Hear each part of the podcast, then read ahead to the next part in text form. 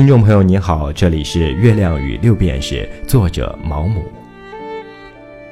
既然有关查理斯·斯特里克兰的文献已经如此丰富，我似乎不应该再来凑热闹了。画家的作品就是他的纪念碑，和大多数人比起来，我和他的关系确实比较密切。我最早认识他时，他尚未成为画家。他落魄巴黎艰难度日的那几年，我跟他的会面也不能不说不平凡。但如果不是动荡的战局促使我远走塔希提岛，我想我应该不会写下我的回忆。众所周知，他生命中最后的岁月正是在塔希提度过的。我在那里遇到不少和他颇有往来的人，我发现我可以向大家讲述他的悲剧人生中最不为人所知的这几年。假如大家的观点没错，斯特里克兰确实很伟大。那么，由和他有过亲身交往的人写下的文章就不太可能是多余的。唐时有个人和艾尔·格雷克的交情，就像我和斯特里克兰这么浓厚。那么，只要能读到他写的回忆录，有什么代价是我们不舍得付出的呢？但我并不想把这些作为自己的借口。我忘记是谁曾经说过，每天做两件自己讨厌的事，对灵魂是有好处的。说这话的显然是个聪明人，我一丝不苟地遵从他的建议，因为我每天早上都会起床，晚上也都会睡觉。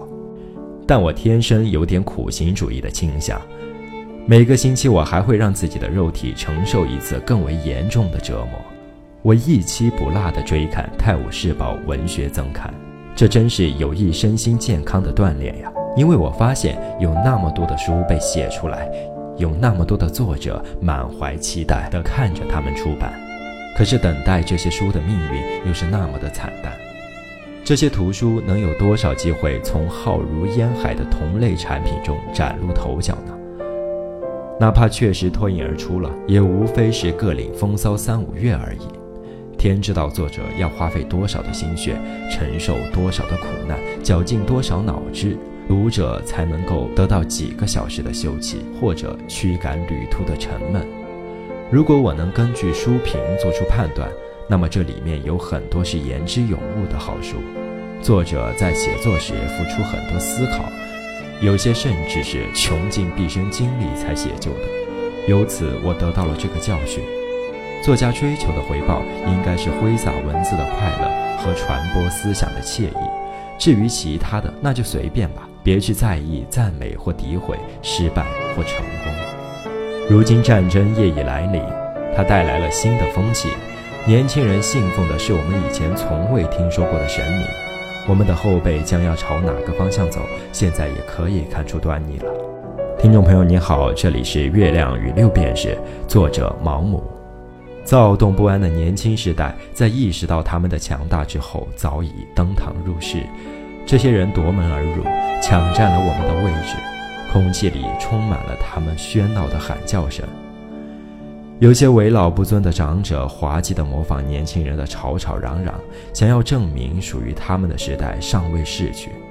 他们像最有活力的后生那样振臂高呼，但喊出的口号是那么空洞。他们就像人老珠黄的荡妇，试图通过梳妆打扮和卖弄风情来重获青春永驻的幻觉。那些较为聪明的前辈则大大方方地让开道路，他们无奈的微笑中带有些许嘲讽。这些人记得当初他们将踌躇满志的前辈踩在脚下时，也正是如此的大叫大嚷，出言不逊。他们还预见到这些高举火炬的勇士，终有一日也要让出他们的位置，谁也不能一锤定音，哪怕是新福音，到尼尼微繁荣昌盛的时候，不也已经变成旧福音了？那些慷慨激昂的人，自以为他们说的话是前人闻所未闻的，殊不知，此类豪言壮语早已被说过上百遍，而且连说话的腔调也大同小异。